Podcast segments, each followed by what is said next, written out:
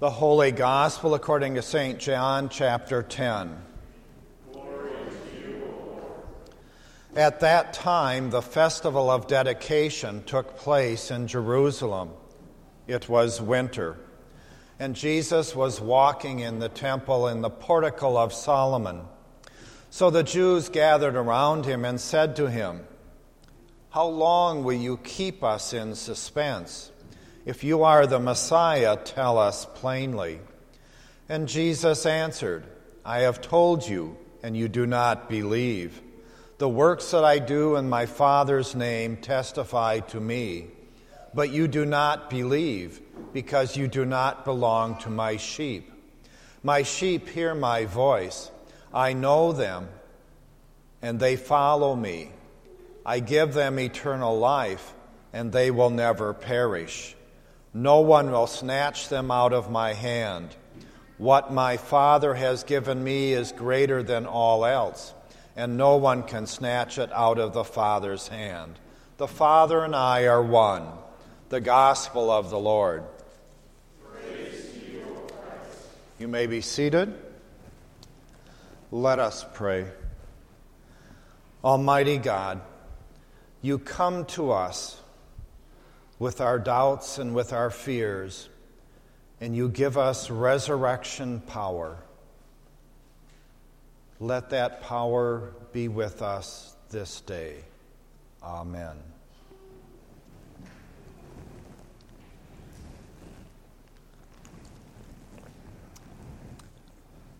Happy Mother's Day to all who are mothers and all who do mothering things or who are mother substitutes. You deserve this day. Uh, hopefully, you don't have to work too hard on Mother's Day to celebrate Mother's Day. Yeah, okay. Mothers, good mothers, are a powerful example of God's love. Many mothers do lots of things to communicate their love to their children, and we thank you for the effort. Have a wonderful day. So, the text today starts out with location. You know the old realty statement location, location, location.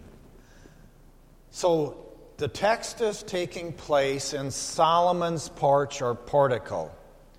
It's the Festival of Lights, it's a time of rededication.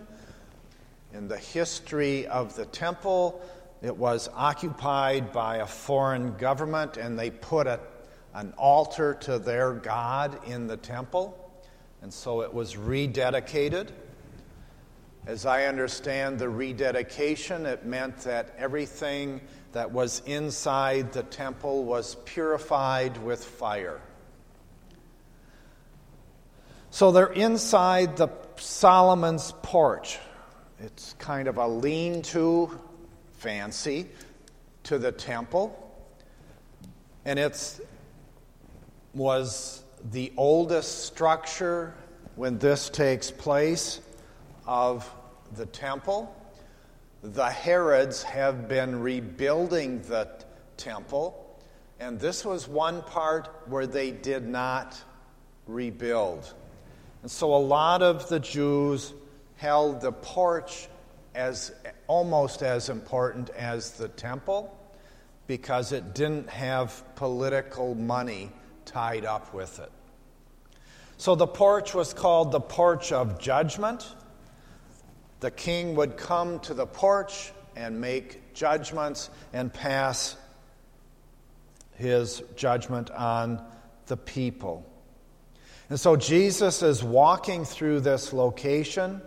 He is bringing justice to the people as he preaches and teaches. And someone in the crowd says, Jesus, stop keeping us in the dark. If you're the Messiah, tell us straight out. Actually, it was translated actually stronger than that. It says, quit driving us crazy, uses the word psyche in there, and tell us who you are. I would imagine Jesus is pretty tired at this time of hearing that question. But the people around him don't get it. They doubt because Jesus is not exactly what they had expected the Messiah to be.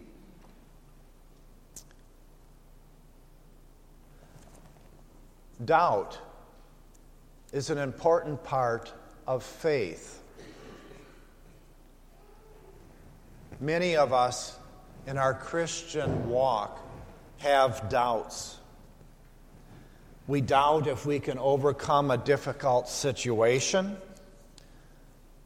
We doubt if we can make it through an addiction without falling into it again. We doubt that if our friends or parents are aware of how much pain we're in. We doubt that God's presence is in our lives and that we are connected to God. But that doubt is okay. That doubt is part of that growth in faith. And related to doubt is hard times. We all have hard times. We've been afflicted by diseases. We've lost loved ones.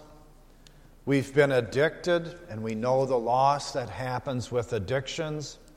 We have not felt protected from those who are often nearest to us, who abuse us.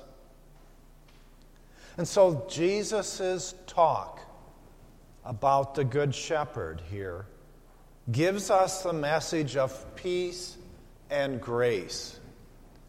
It gives us the word of hope. And we get to hear the voice of the shepherd and to follow. There's a little story called Whom Shall You Ask? And the story is like this An Amish, Amish man was once asked by a enthusiastic young evangelical whether he had been saved or whether he had accepted Jesus Christ as his Lord and Savior.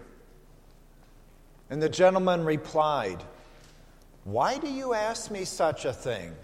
I could tell you anything. But here are the names of my baker and my grocer and my farmhands.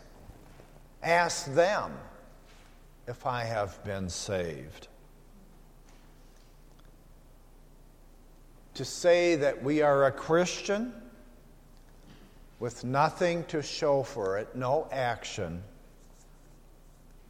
then we are missing the point of that kind of statement of faith. So we talk about the resurrection. We are in Easter. Oh, yeah. You ready? He is risen.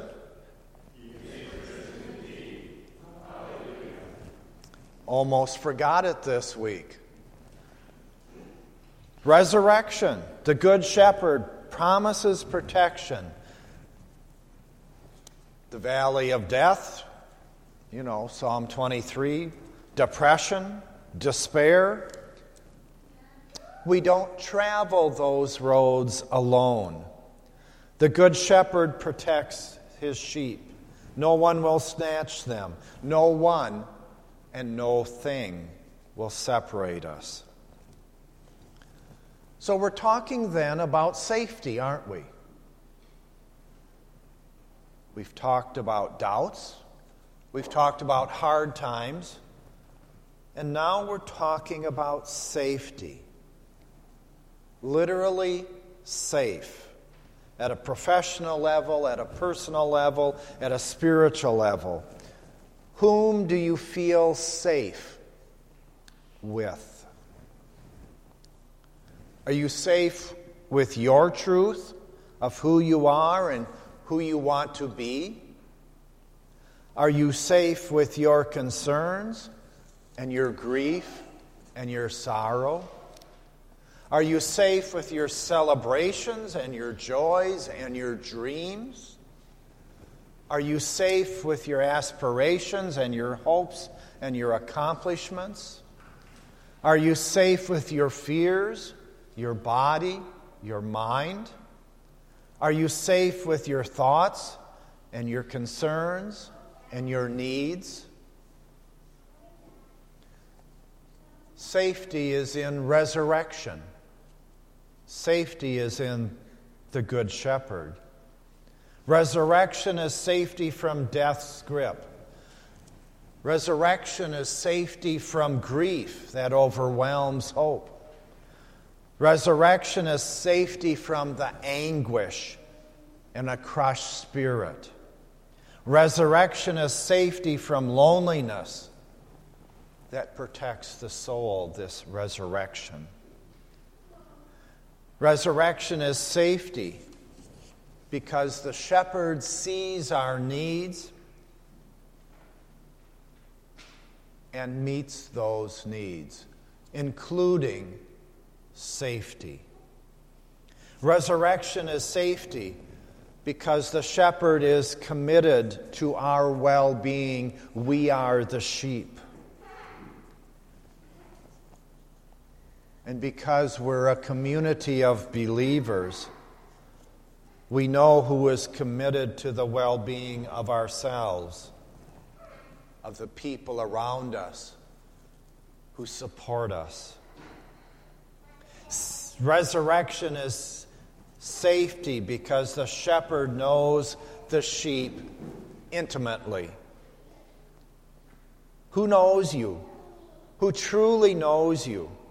Who thinks about you? Who is with you in your journey of life? What is the truth? The truth is who you are who you want to be, who Christ wants you to be. There is always self doubt, but it is the Good Shepherd that walks with us. Nothing changes that. God never lets us go. God never abandons us. To the child who is afraid, there is safety. To the spouse victimized by violence, there is safety. To the college student who wonders whether there will be a job after graduation, there is safety. We are never left on our own.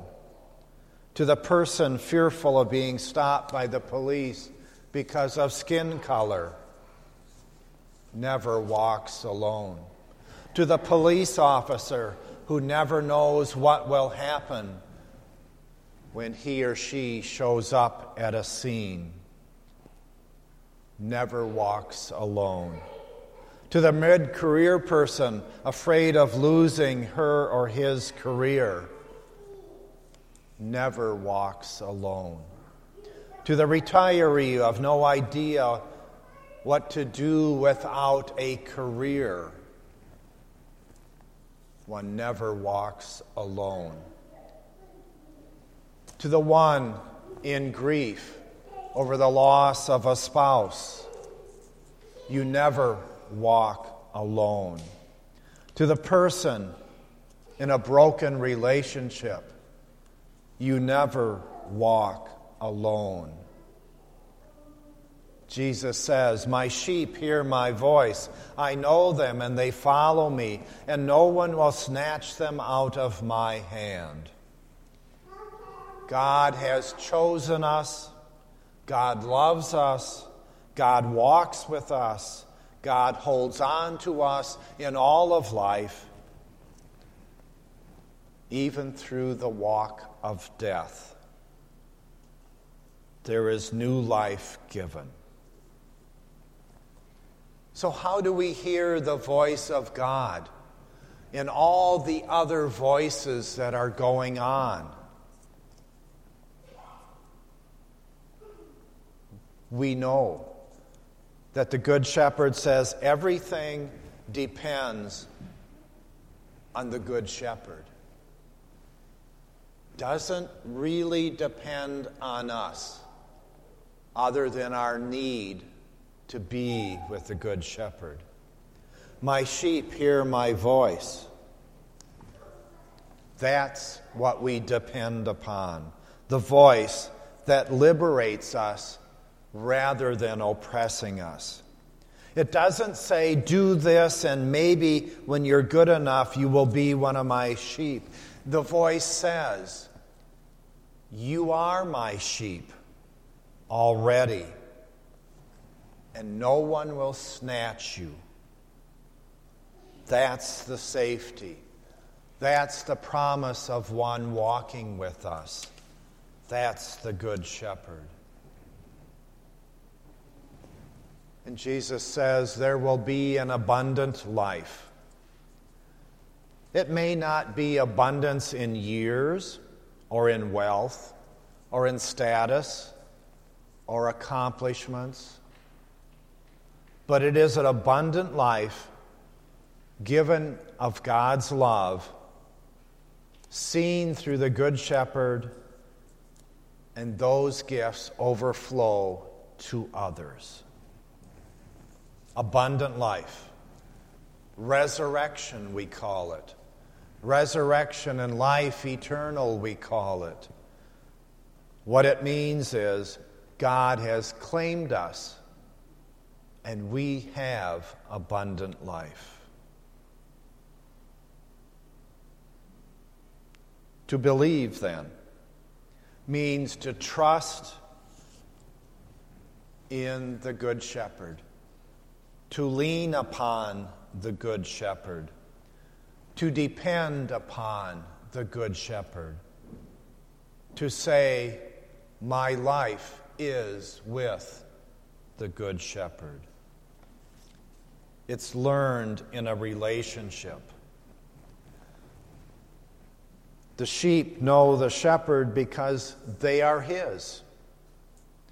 We walk, we graze, we feed, we sleep in the shadow, we drink in the still waters. We trust in his rod and his staff, and we know the voice. Christianity is not a spectator sport. We belong, Jesus says. We consent to that belonging. And after all of that, we will believe. Amen.